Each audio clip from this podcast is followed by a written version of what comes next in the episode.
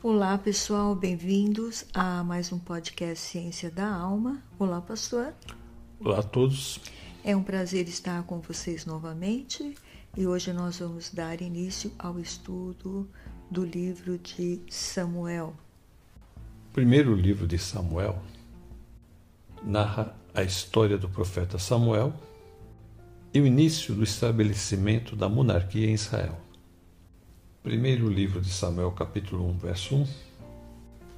Havia certo homem de Ramataim, sufita, dos montes de Efraim, chamado Eucana, filho de Jeroão, neto de Eliú e bisneto de Tou, filho do Efraimita Zuf. Ele tinha duas mulheres. Uma se chamava Ana e a outra Penina. Penina tinha filhos. Ana, porém, não tinha. Aqui no verso 1, esse homem chamado Eucana, ele aparece com uma genealogia. Então isso indica que é uma pessoa importante. Diz aqui também que é filho do Efraimita Zuf.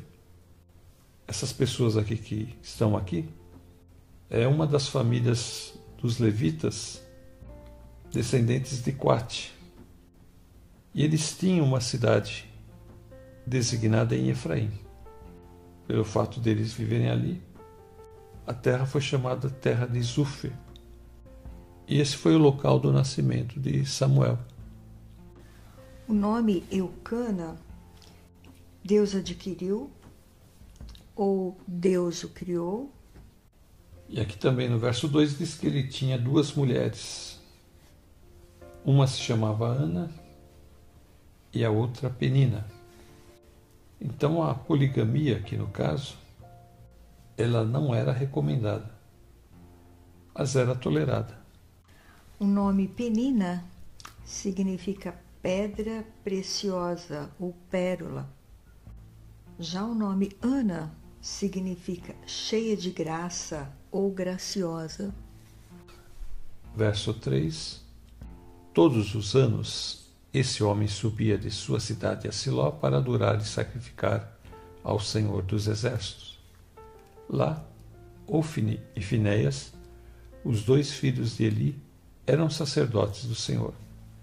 No dia em que Eucana oferecia sacrifícios, dava porção à sua mulher Penina e a todos os filhos e filhas dela. Mas a Ana dava uma porção dupla, porque a amava apesar de o Senhor tê-la deixado estéril. E porque o Senhor a tinha deixado estéril, sua rival a provocava continuamente, a fim de irritá-la. Isso acontecia ano após ano.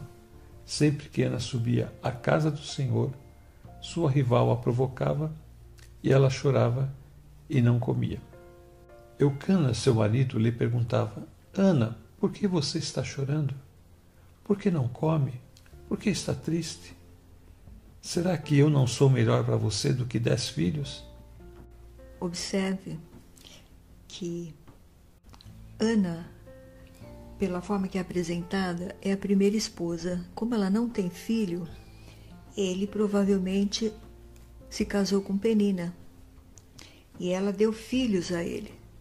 Então, como ele amava Ana, a Penina fazia esse tipo de provocação. Então, toda vez que eles iam para Siló a fim de fazer o sacrifício e adorar ao Senhor, era um martírio para Ana. Por quê? Porque Penina falava exatamente que ela era amaldiçoada, porque ela não tinha filho. Era assim que eles consideravam as pessoas que eram estéreis, que Deus tinha amaldiçoado essa pessoa e ela não tinha filho. Então ela ficava jogando isso na cara de Ana o tempo todo. E provavelmente ela junto com seus filhos. Por quê? Porque os filhos também sentiam essa diferença que o pai dava para Ana. Veja que a porção da Ana é diferenciada da porção dos outros, porque ele dividiu uma porção para a esposa e para os filhos e filhas. que era Penina, com os filhos dela, e as filhas, ele dividia uma porção e dava. Mas para Ana, ele dava uma porção dupla, porque a amava. E ela não tinha filho. Então aqui já tem uma rivalidade. Nós falamos disso com Raquel e Lia. Quem quiser saber mais sobre isso, sobre esse tema da rivalidade, pode ouvir o nosso estudo sobre Raquel e Lia. Ali se travou uma verdadeira batalha, porque Raquel não conseguia ter filho e Lia tinha muitos filhos. Então, como Jacó amava Raquel, Lia se vingava quando tinha filhos e jogava isso na cara de Raquel. Olha como eu sou abençoado e você não é. Então, aqui acontece a mesma coisa. Eu sou abençoada porque Deus me dá filhos e você não é. Quando era caso de oferta de reconciliação, que é o caso aqui que eles iam todo ano fazer, eles podiam comer uma parte do sacrifício. Uma parte era queimada e a outra parte ele com a família comiam na presença do Senhor, agradecendo tudo que Deus fez durante todo aquele ano que passou. Então aqui parece que isso era cultivado, né? Porque aqui no verso 3 diz que todos os anos esse homem subia de sua cidade a Siló. Você vê que é uma coisa que eles faziam regularmente todo ano. Parece que o culto em Israel está voltando, né? Aos poucos. Foi o que a gente falou. A partir de Ruth, do estudo de Ruth, nós começamos a ver essa mudança. Até porque eles estavam dominados pelos filisteus. Então, isso fez com que eles começassem a buscar mais a Deus e depender mais de Deus.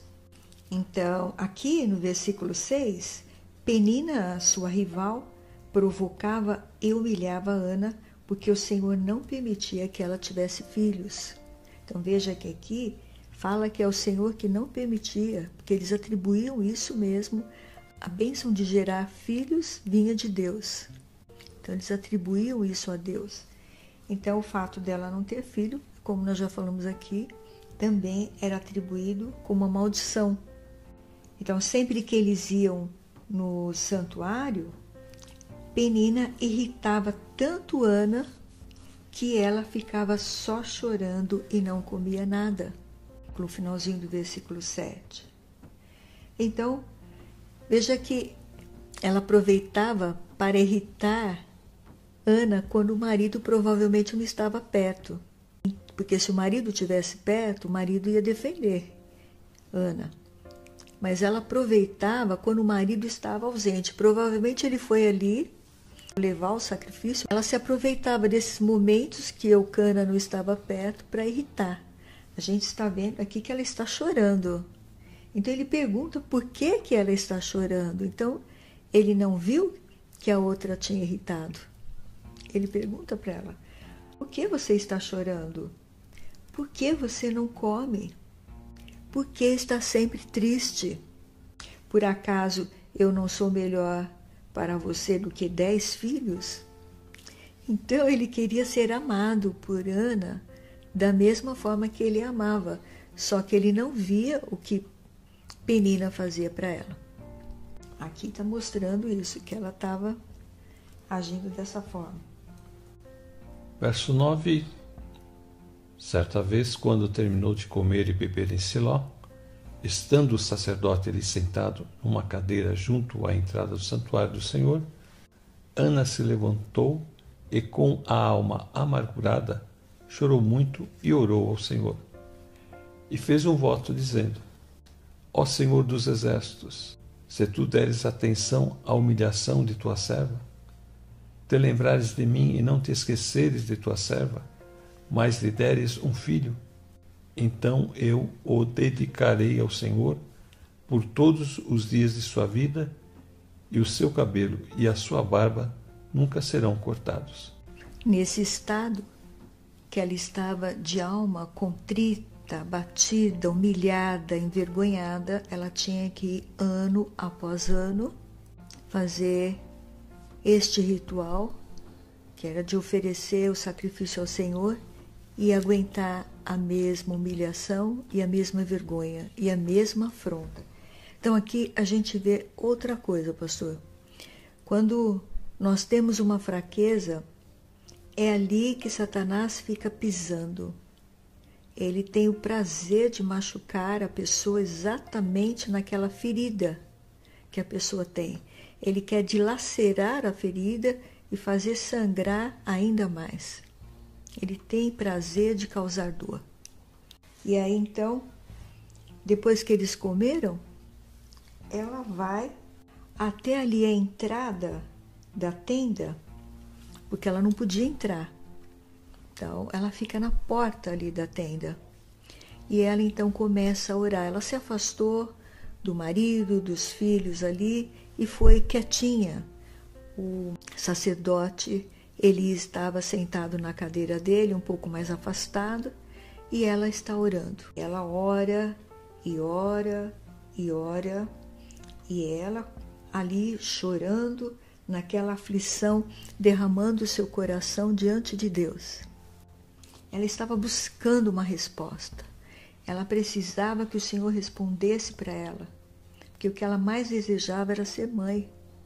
E ali ela estava, naquele momento, com toda aquela raiva, com toda aquela afronta que a segunda esposa estava fazendo, ela jogou tudo em oração.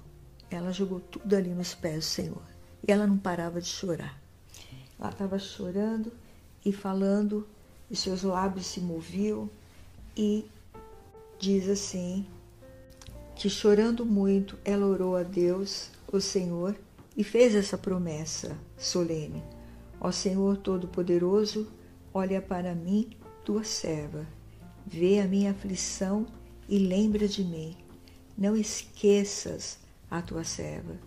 Se tu me deres um filho, prometo que o dedicarei a ti por toda a vida e que nunca ele cortará o cabelo. E ela continuou, no versículo 12, orando ao Senhor. Ela não parou, ela continuou clamando. Quando ela recebeu aquela afronta, ela se colocou de pé e foi até esse local e começou a buscar o Senhor. E colocou ali toda aquela afronta de Satanás aos pés do Senhor. E fez esse clamor e pediu e continuou orando. E ela orou durante tanto tempo que Eli começou a prestar atenção nela. Por que, que ela estava naquele estado ali parada e só movendo os lábios. Porém, não saía nenhum som. Ana estava orando em silêncio, mas Eli pensou que ela estava bêbada e disse: Até quando você vai ficar embriagada? Veja se para de beber. Então, pastor, olha a situação. Ela já tinha sido humilhada, afrontada pela segunda esposa, e ainda ela é criticada pelo sacerdote porque ela está ali naquela situação frágil, orando e buscando a Deus. E ele interpreta que ela está ali bêbada, embriagada. Então veja que o inimigo, quando nós estamos abatido, humilhado, envergonhado, ele vem e joga mais ainda lenha na fogueira que é para dizer: olha, você está acabada mesmo, você não tem jeito, a sua situação não tem jeito, você não vai conseguir nada. Pode parar de orar, pode parar de fazer isso, que nada vai acontecer. Se ela fosse esse tipo de pessoa, aqui ela teria desistido, ela teria estourado e ido embora dali. Mas ela é uma mulher firme, pastor. Ela é uma mulher íntegra, ela é uma mulher fiel e a angústia e a tristeza dela estão no altar do Senhor. E agora o Senhor então vai interceder por ela. Ela é mal interpretada pelo sacerdote Eli. Ele pensa que ela está embriagada. Então ele chama a atenção dela. Você vê que ele não teve sensibilidade, né? Porque chama a atenção de uma pessoa, como você falou, já estava abatida porque a outra estava pisoteando ela. Ainda vem esse homem com falta de sensibilidade e fala mais isso para ela também.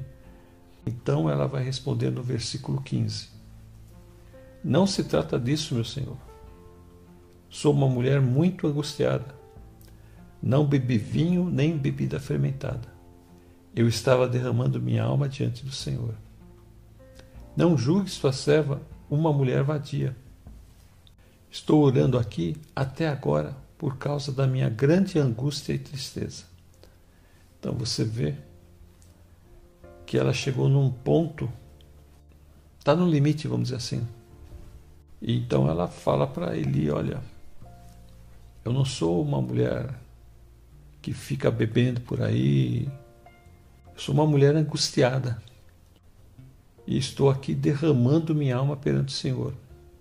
Então você vê que as pessoas podem interpretar mal certas situações. Diz assim no versículo 10: Aí Ana se levantou aflita e chorou muito. Então ela se levantou e foi até ali, aquele local. Ela ficou ali de pé. Provavelmente, a aparência dela, como ela estava quieta ali, de pé, não falava nada, só mexia com o lábio, ele interpretou que ela estava bêbada, que ela ficou muito tempo naquela posição. Mas ele estava distante, ele estava ali, não estava vendo exatamente o murmúrio que saía de dor e sofrimento. Ele só viu distante e já julgou. E aí ele se aproximou e falou isso para ela. Verso 17 ele respondeu: Vá em paz e que o Deus de Israel conceda a você o que pediu. Ela disse: Espero que sejas benevolente para com tua serva. Então ela seguiu seu caminho, comeu e seu rosto já não estava mais abatido. Aqui no versículo 15 diz assim: Até quando você vai ficar embriagada? Veja se para de beber ele deu essa dura nela. Então, no versículo 15, ela responde: Senhor, eu não estou bêbada, não bebi nem vinho nem cerveja. Eu estou desesperada e estava orando, contando a minha aflição ao Senhor. Não pense que sou uma mulher sem moral. Eu estava orando daquele jeito porque sou muito infeliz e sofredora. Olha como que ela estava este coração e o sentimento que mostra como está dentro dela. Ela tem um complexo muito grande de que ela não é uma pessoa realizada como uma mulher. Então ela diz que ela é muito infeliz e sofredora. Então ela está sofrendo já porque o marido teve que buscar uma segunda esposa e essa segunda esposa deu filhos e filhas para ele. E ela não tem nada. Então, na realidade, ela não tem nada. Porque apesar do amor do marido, esse marido tem outra. E tem esses filhos que ele tem que dar atenção. Então, ela realmente se sente vazia. Então Eli disse para ela: Vá em paz, que o Deus de Israel lhe deu o que você pediu. E aí então ela respondeu: Que o Senhor sempre pense bem de mim. Ela está respondendo para Eli. Então comeu alguma coisa e já não estava triste. Aqui mudou completamente a situação dela. Quando ela se entrega nessa oração, com a sua alma batida, triste, angustiada, aflita. O Senhor ouve o seu clamor. E quando o sacerdote lhe fala a bênção, vá em paz, que o Deus de Israel lhe deu o que você pediu, aquilo entrou como uma flecha no coração dela. Era a resposta que ela precisava. Já foi embora com a bênção, pastor. Olha o que a oração produz. Uma oração sincera, uma oração de um coração aflito. Verso 19. Na manhã seguinte, eles se levantaram e adoraram o Senhor. Então voltaram para casa em Ramá. Eucana teve relações com sua mulher Ana, e o Senhor se lembrou dela. Assim Ana engravidou e, no devido tempo, deu à luz um filho. E deu-lhe o nome de Samuel, dizendo: Eu o pedi ao Senhor. Então a bênção. Ela recebeu a bênção, foi para casa e ali ela e o marido se encontraram e a partir dali então Samuel foi gerado. Foi daquele dia que o Senhor abençoou esta serva. É, aqui o texto fala que o Senhor se lembrou dela, né? É interessante, né? Porque eles imputavam a Deus o fato de a pessoa ter ou não ter filhos. Samuel, o nome dele, como é que significa? Ouvido por Deus. Então, ouvido por Deus ou o Senhor ouve? Então, realmente, Deus ouve a oração. Glória a Deus.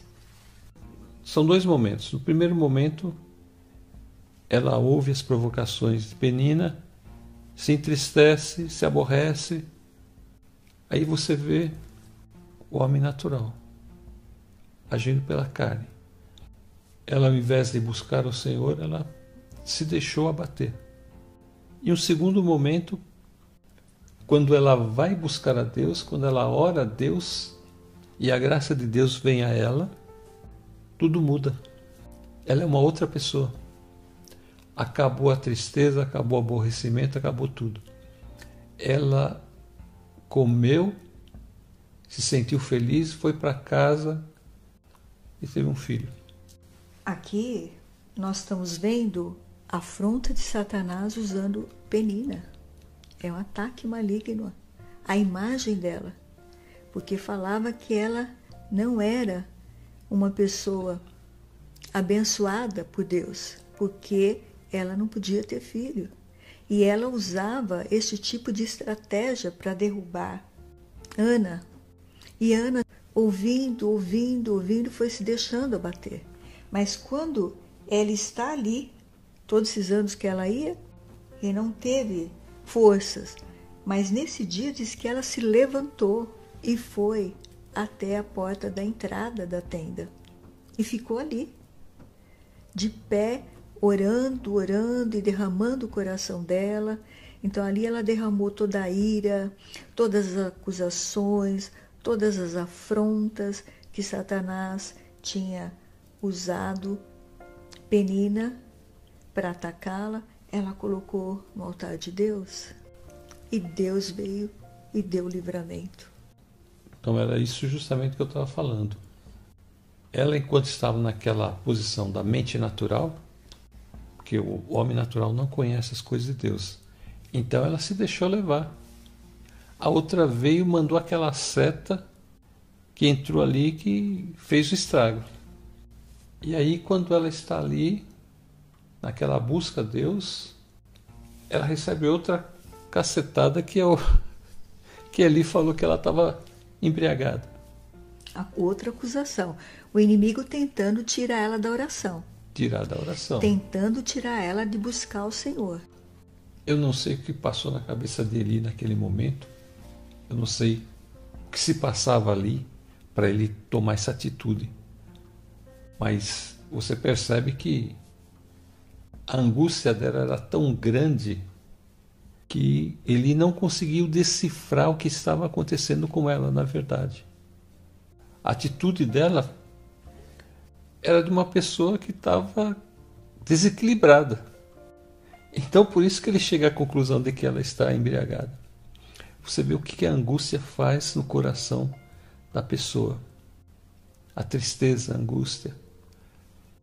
Ela transtorna a pessoa ela tira a pessoa do seu eixo. Você vê que ela está totalmente sem rumo. Ela não consegue se alegrar com nada. Ela estava sem paz. Não havia paz no seu coração. Só dor, só tristeza. E era aí que Satanás trabalhava. Que ele tinha um local para trabalhar. Quando Jesus diz resistir ao diabo e ele fugirá de vós, é porque ele sabe, Satanás e os demônios, eles não têm condição de lutar contra aqueles que buscam a Deus. Que eles são seres também limitados, mas eles são astutos. Ele costuma pegar no calcanhar de Aquiles, né? Como a gente costuma falar. Pegar naquele ponto fraco. E quando Jesus então tem aquela batalha no deserto com Satanás, o que, que ele faz? Primeiro ele usa a palavra autoridade da palavra. Mas teve um momento que ele falou para os discípulos que certo tipo de demônio só com jejum e oração. Então tem lutas que são mais acirradas. Mas sempre que nós nos colocarmos na batalha, em nome do Senhor nós somos vitoriosos. Quando ela está ali em oração, na presença do Senhor e clamando e clamando e buscando o Senhor. Que o inimigo vem tentando tirá-la da presença de Deus e dessa comunhão que ela estava ali estabelecendo com o Senhor, usando as palavras do próprio Eli, ela não se deixou abater. Ela abriu o coração e disse: Não, eu estou aqui fazendo isso. Eu estou buscando o Senhor porque eu estou aflita. E ela então abre o coração dela, então, Eli a abençoa. Vai em paz. Ele fala para ela. Quando falamos em batalha espiritual, nós temos que lembrar sempre de Efésios 6. E aqui Efésios 6,18 diz: Orem no Espírito em todas as ocasiões, com toda oração e súplica. Tendo isso em mente, Estejam atentos e perseverem na oração por todos os santos. Então, orar no Espírito é orar na dependência de Deus, porque nós não dependemos de nós mesmos. Não é a nossa carne que está vencendo as batalhas. É Deus na nossa vida e nós em comunhão com Ele. Então, por nós sermos do Senhor e como Ana era do Senhor, Deus entrou na batalha ali e naquela mesma hora deu a bênção para ela. Porque ele viu como ela estava aflita. Ele viu o que ele não viu. Ele viu aquele coração desesperado. E ele falou: Minha serva vai levar a bênção. Então, ele fala isso. E nós devemos orar também.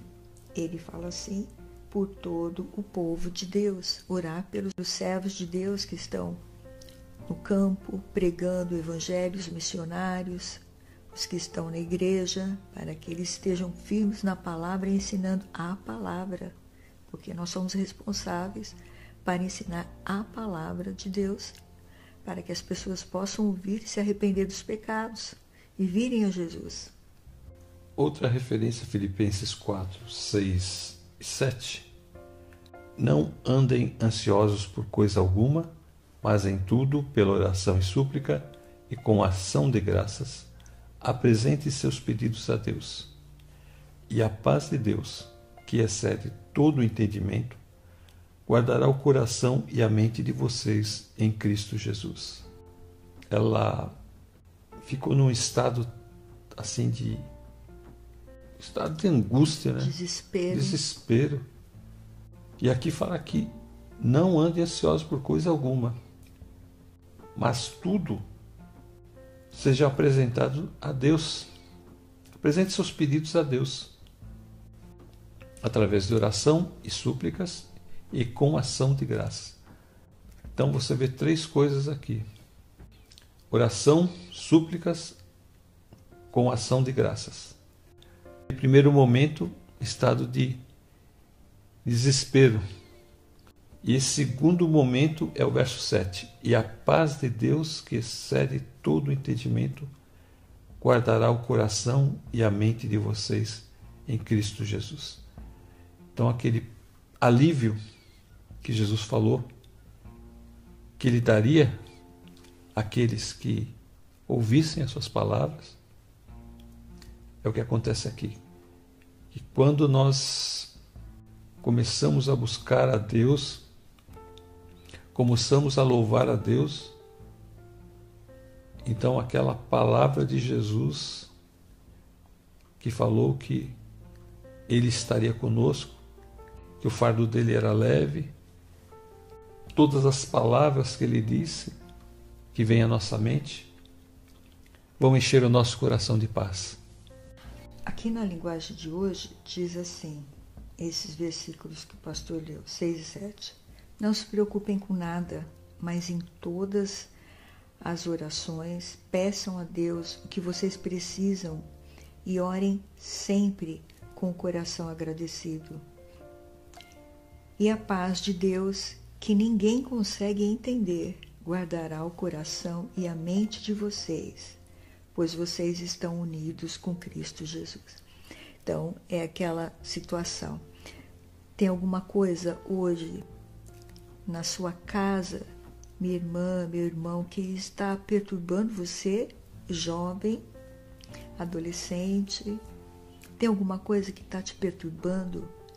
roubando a sua paz, você não consegue dormir, a mente fica sendo atacada toda hora por pensamentos, ideias, sendo dominada por essas ideias negativas e falando que você não vai conseguir, que isso não é para você.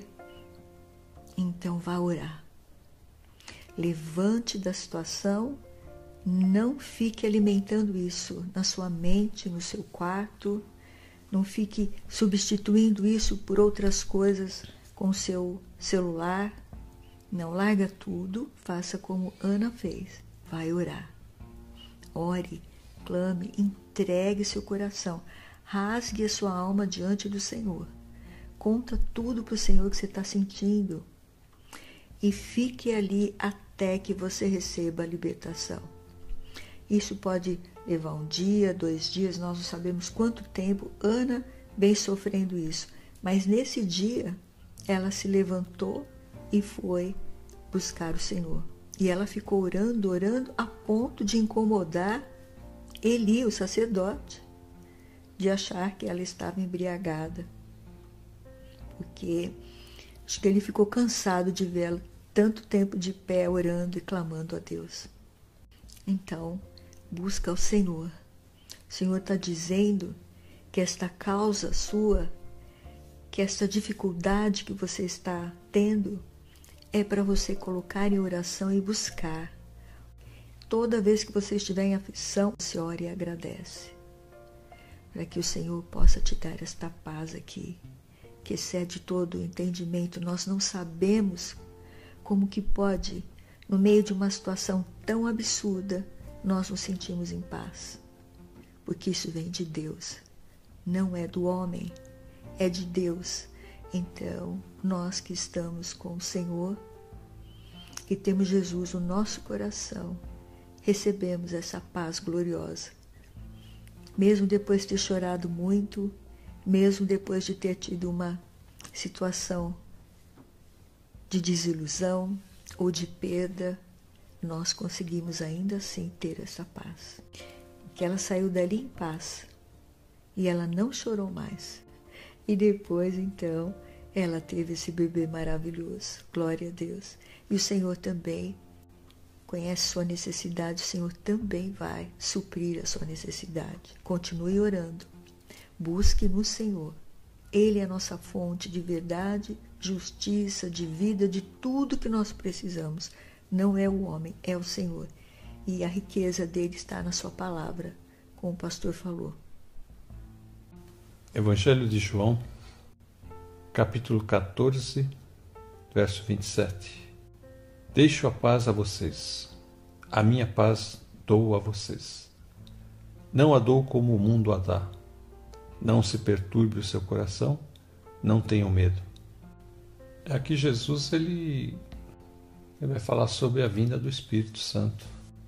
E aqui ele diz que o Espírito Santo, que o Pai enviará em meu nome, ensinará a vocês todas as coisas e fará vocês lembrarem tudo o que eu disse. Por isso que eu disse que as palavras de Jesus, elas vão emergir, o Espírito Santo vai fazer elas emergirem a nossa mente. E essas palavras vão nos dar força, vão nos ajudar. E essa paz que Jesus dá, ele diz que é uma paz que o mundo não pode dar. Então você vê aí a fonte de onde vêm as coisas. Que fonte de paz tem o mundo para dar? É uma paz enganosa. É uma paz que não dura. Por que, que a paz de Jesus é diferente da paz do mundo? Porque a paz que Jesus dá é uma paz duradoura. É aquela casa na rocha e não aquela casa na areia. Porque essa paz que excede todo o entendimento nasce dele, vem dele. E ela atinge o nosso coração como atingiu o coração de Ana, que Ana saiu dali completamente mudada. O ser humano está mais buscando hoje em dia é o bem-estar. E a gente sabe que o bem-estar nessa terra não é um bem-estar duradouro. Mas Jesus promete que Ele vai dar a vida eterna aonde essa paz será duradoura, esse bem-estar será duradouro. É mais um motivo para a pessoa pensar seriamente em crer em Jesus. Porque Jesus nos dá tudo e não precisa pagar, é de graça. Amém. Glória a Deus. Vinde comprar sem dinheiro e sem preço. Enquanto as pessoas querem gastar dinheiro, muito dinheiro, para ter um bem-estar, Jesus está tá falando para as pessoas: vinde a mim, que eu as aliviarei. Então, o único caminho do homem é crer em Jesus e aceitar Jesus, confiar em Jesus. Vamos encerrar? Amém. Pastor, ora. Amém.